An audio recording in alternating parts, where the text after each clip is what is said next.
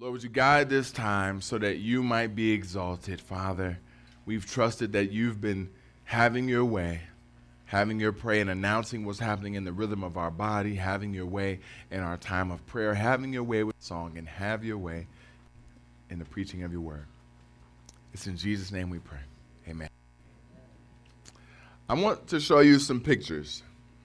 These pictures are clear to some, they may not be clear to others, but I'm going to guide you through them. Picture number one is of a very expensive car. Yes, I have that outside, and you can't ride in it. Um, very expensive car. Something that uh, catches the eye of a lot of people, grabs their attention. Uh, folks would be drawn to this car. Very expensive. The next car is a little bit cheaper car.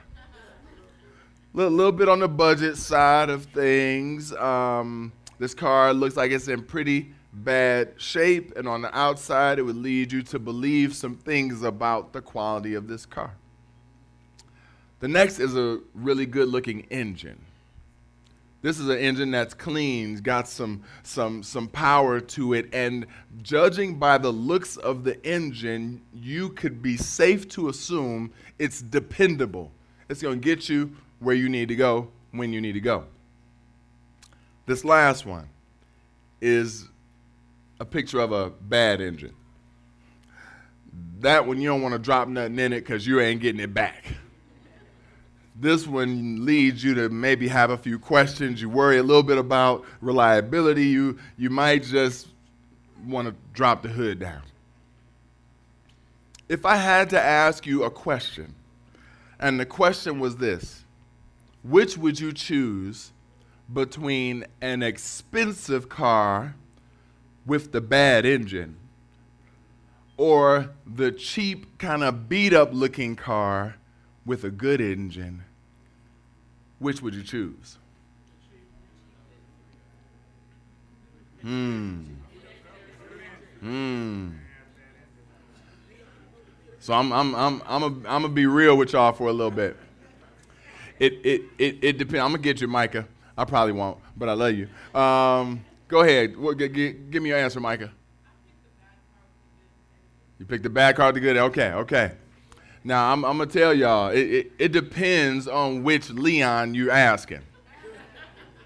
See, if you ask 45 year old Leon, Leon that has experienced a car breaking down on him, Leon that was ready to go to that appointment and then the car didn't work, Leon that's been through some failures with cars, you know I'm picking that cheap car with the nice engine, dependable. I need to get there. It's, it's clear, it makes clear sense. But if you ask 18 year old Leon, Leon on prom night, Leon, you can have the engine. I'm going to put a bike under that thing and be pedaling because I'm rolling up in style, baby. I'm trying to tell you, I don't care about dependability.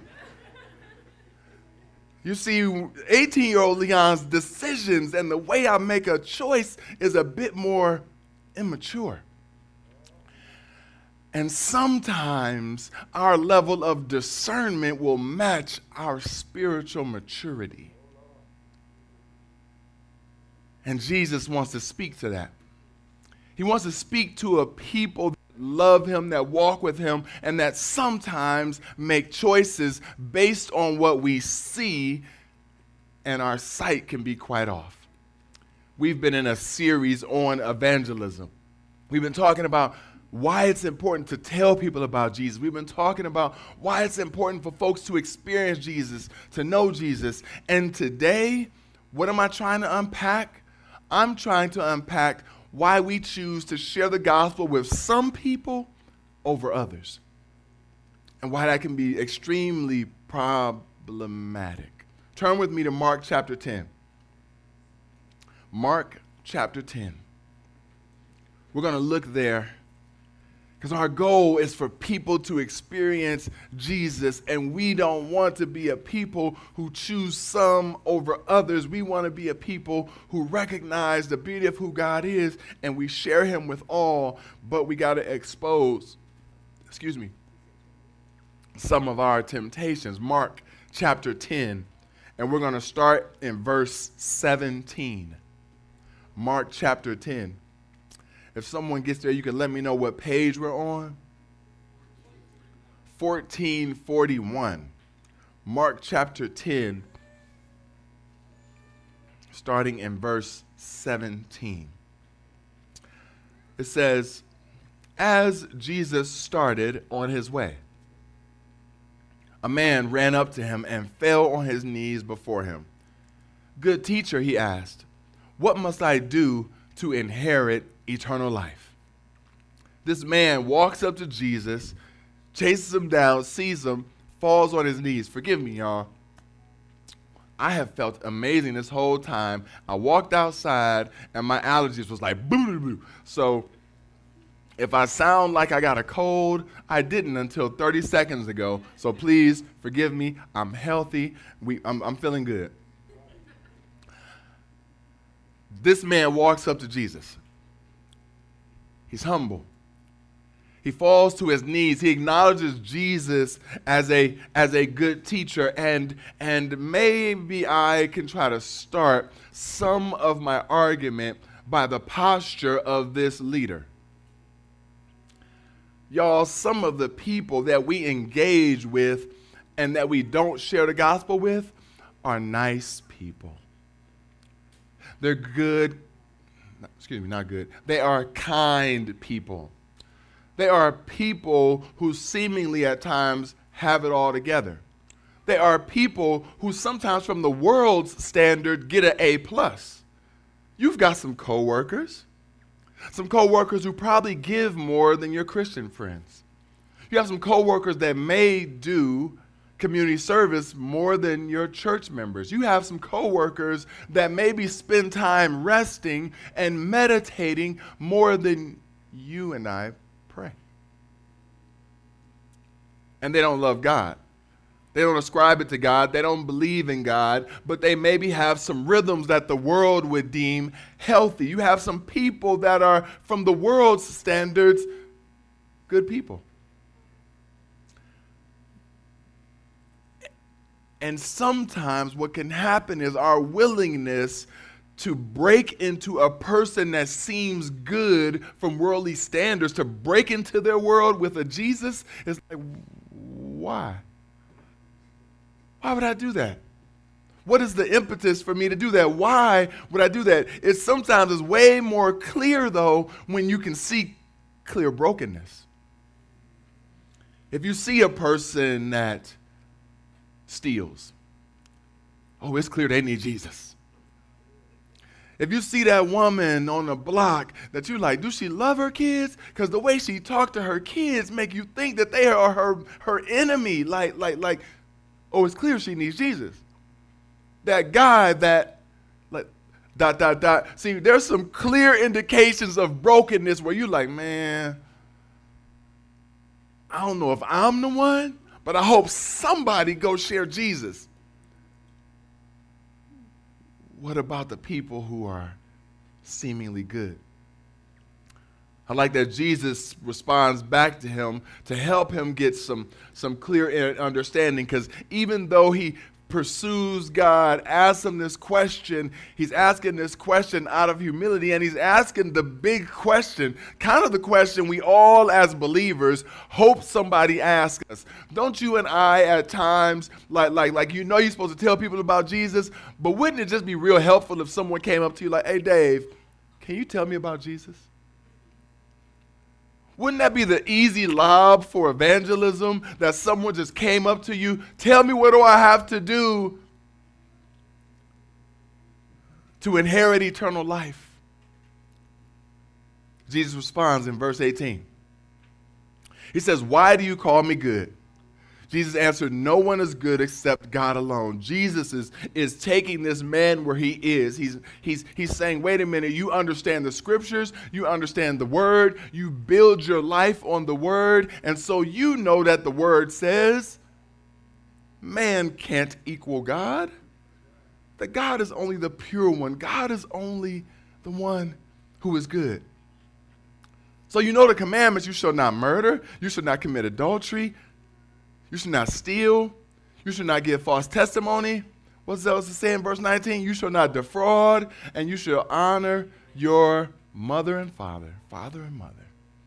It says, here's the basis, here's the standard, here's how you enter into this thing. And so Jesus gives him a foundation. How does he respond in verse 20? Teacher, he declared, all these I have kept since I was a boy. Jesus looked at him and loved him. One thing you lack, he said, go. Sell everything you have and give to the poor, and you will have treasure in heaven then come and follow me.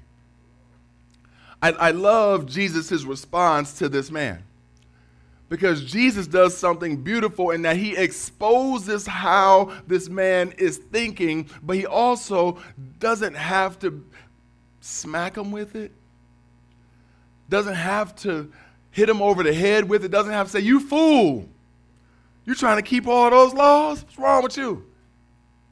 He allows the law in and of itself to show him how he is struggling, but also helps him with a subtle challenge. It's one thing you lack. Go sell everything, sell it all, and give to the poor.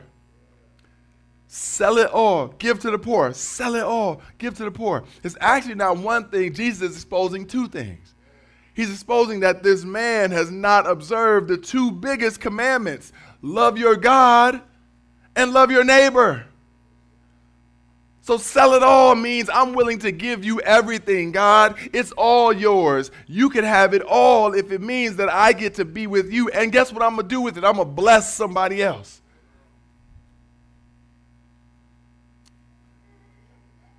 Will we be willing? That's a big ask, but it's one that clearly shows his heart. Go, sell everything you have, give to the poor, and you will have treasure in heaven. Then come and follow me. Let me ask you a simple question. This man was rich seeming to be ethically sound, seeming to do what the society would expect him to do, but he still had a great need. What was his greatest need? He needed Jesus. Still, with what seemed like a really healthy life, what was missing was Jesus. You see, I, I, am grateful for, for the depths of commentaries and the Bible dictionaries and the conferences, but sometimes I've learned my greatest lessons reading Jesus Storybook Bible or peeking in to one of the kids' classes upstairs. You know, when you're a child and you're learning about God, 98.9% of the answers are Jesus.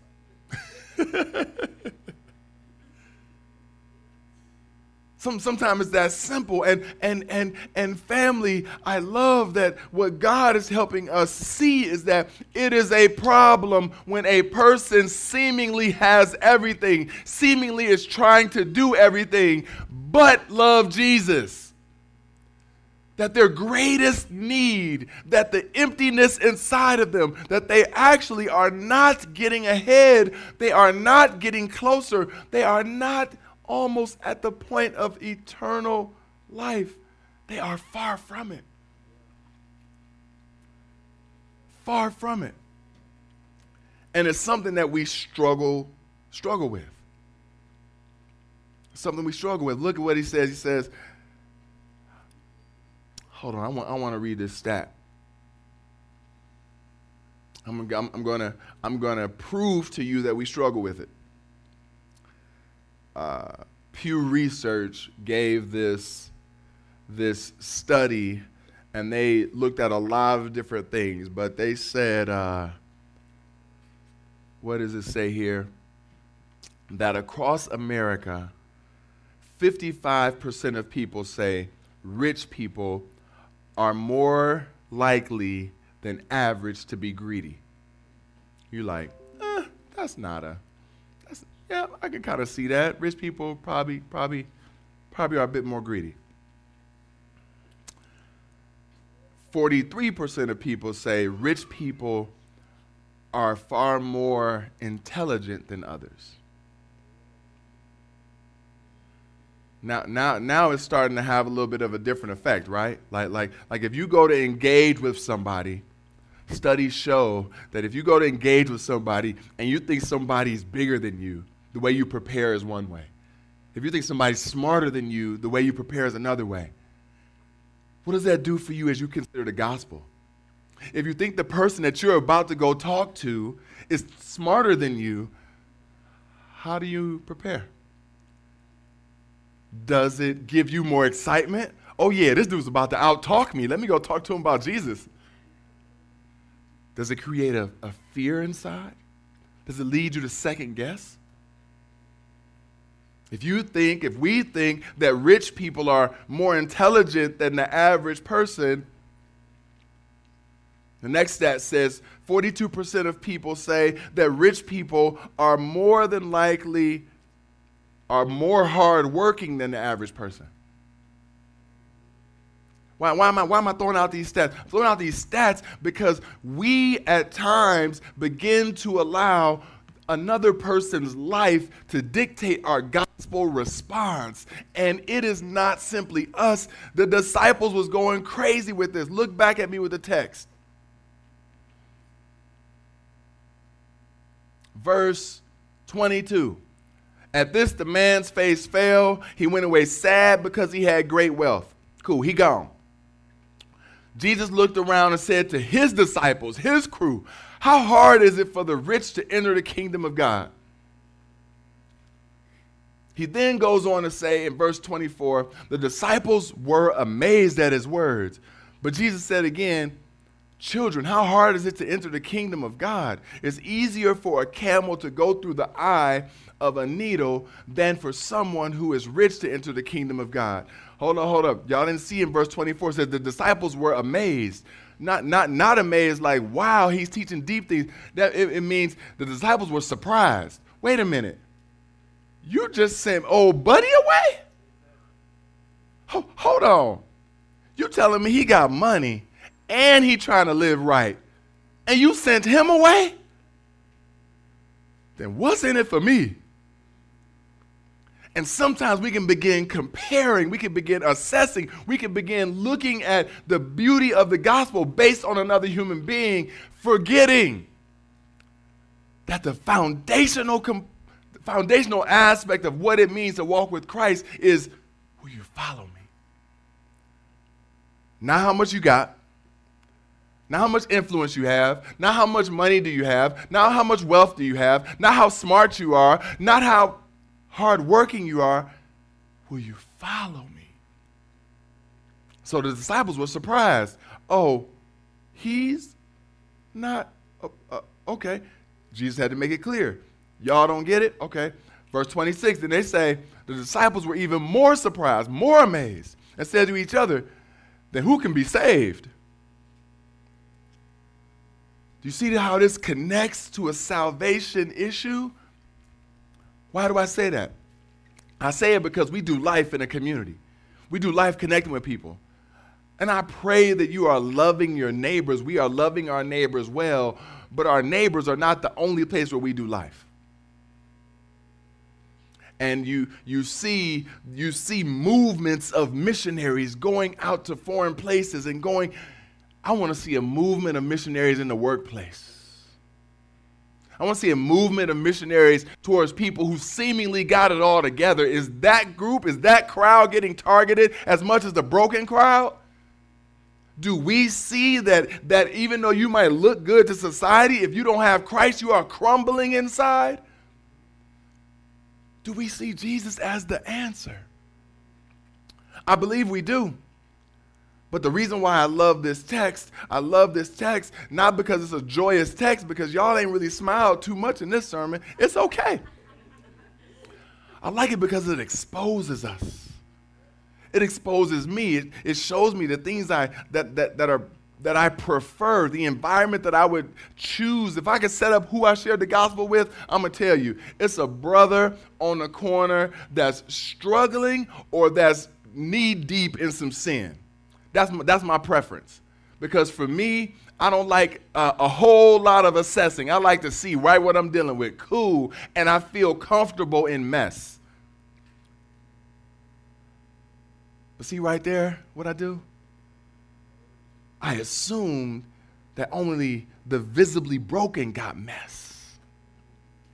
And that's what Satan wants us to do. He wants us to not see the people that are in the private school with just as much mess as the people in the public school or the public school and this school. Like everything, he wants us to see without Jesus, we are all equally broken. And he wants to use his beautiful church to be the reconciling agent. That we see lumberjack, lumberjacks, Leon? We see um, blue collar white collar coming together. Why? Because this church is not choosing. We see Republicans and Democrats coming together. Why? Because we're not like, well, you already align with what I believe, so I just, it was a little easier to get you. Yeah, but what about the people who don't agree with nothing you say? Do they deserve the gospel too? Yes. And so this, this scripture is exposing even how the people closest to Jesus were missing the beautiful fact that Jesus demands the same thing of all of us to come and follow him. Don't get twisted. Don't start saying, yeah, and he hates the rich people. Nah, you're tripping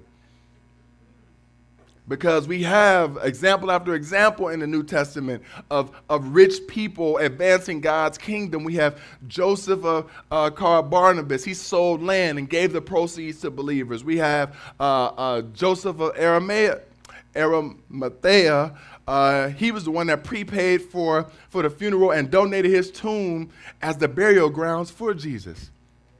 We got the sisters who got their money together and supported all of Jesus' ministry and assisted in his burial, probably donated expensive perfume. Like, like, like, so people had wealth. I don't want you to get caught up in, in, in, in, in that point. The main point is how do you treat people with wealth? Are they, are they in need of the gospel too? Like I'm in need of some air conditioning? Mm-hmm. Yes, they are.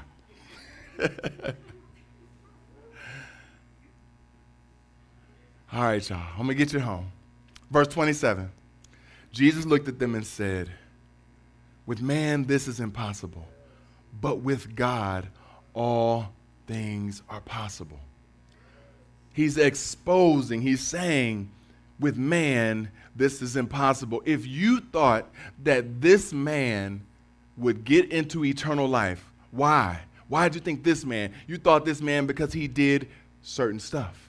You thought this man because he behaved a certain way. You thought this man because he said the right things. And you looked at the fruit, and the fruit looked like it was working.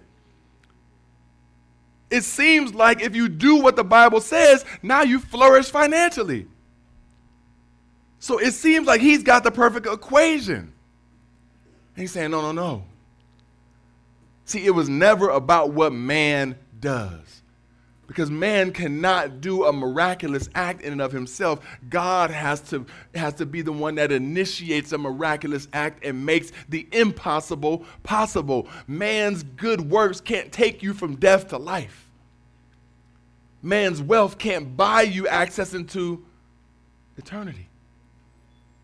And so the crux of the message is that all things are possible with God. But you got to follow Him, you got to come to Him.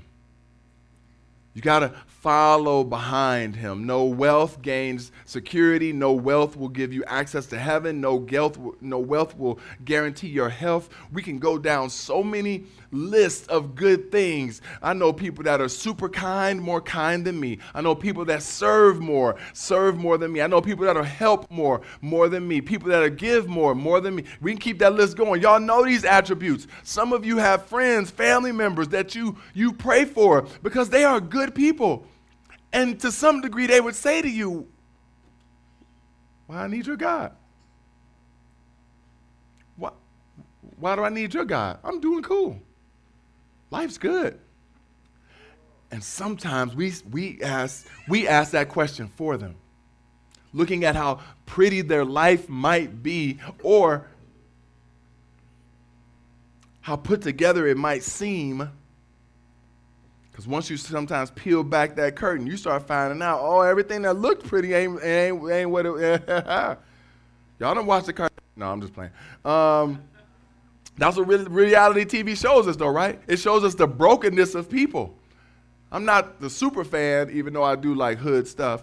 Like, but but but you get a facade, and then sometimes you pull back the curtain, and you see the brokenness. That's the reality for all of us, even those that are fooled and are thinking life is perfect. Verse 28. Then Peter, Peter spoke up. Well, we've left everything to follow you. Verse 29 Truly I tell you, Jesus, Jesus replied, No one has left home or brothers or sisters or mother or father or children or fields for me and, and the gospel. It will fall to receive a hundred times as, as much in this present age homes, brothers, sisters, mothers, children, and fields, along with persecutions, and in the age to come, eternal life. But many who are first will be last, and last will be first. Jesus is always flipping our understanding of what it means to get ahead. You can, you can strive for that success. Do it. I want you to be about it. But if your aim is to achieve it without Christ, it is hollow. And if you get there, if you're on that journey, and if Christ blesses you, if your aim is now to be in a place with other peers, I don't care if your aim is just to move in the next year or if your aim is to get a new job in the next year, wherever you do, you're going to be in the area of some new people. And when folks find out what you've been able to accomplish, will you give God praise for it? Will that be a part of the story? I, I, I know a part of our history as Mack Ave is this beautiful mix of people who've lived in Detroit forever and people who've moved to Detroit. And when we first moved here, our first two to three years, folks knew that I wasn't from Detroit. I don't know. Maybe it was because people from Cleveland are just cooler. I don't know. So um, I know I'm to take some shots later. Come on, you can get me. Um, but but but one of the things I loved is is when people would say, Pastor, like like, or Leon, where'd you grow up? And I'm like, Cleveland. I'm like, oh, why'd you move here? Simple question, why'd you move here? Now I could be like, oh man, you know, like our family was just trying to do something new and God's been but it was a easy springboard to say, well, man, we moved here because God led us. Let me tell you how. We moved here because we wanted to be about something bigger than us, man, something about God's kingdom. We wanted, like, like that question got asked a lot more often in my early years. And as the time goes on, it doesn't get asked as often, but sometimes it does and you have a question that is a springboard into you talking about Jesus. I don't care what. Why did you start your business? Tell me why do you raise your children like that? Why do you discipline in that manner? You can't go. You need to call your husband first and talk to him about it. Why are you talking to him? Why are you talking to her? Like, like why do you uh, live? Why do you do life? Like, there's always opportunities for the Christ in you to shine, and someone asks you, and will we use it as a springboard? Will, will, will, will, will we tell them? You're going to be in a new environment, and God's giving you a new opportunity to reach new people, or maybe He's giving you a new opportunity to reach old people. Either way, let's take advantage of it. Let's allow His name to be glorified. Why? Because of this last verse, John chapter 14, verse 6. We're going to end on that note highly quoted verse. When somebody gets there, let me know the page. John chapter 14, verse 6.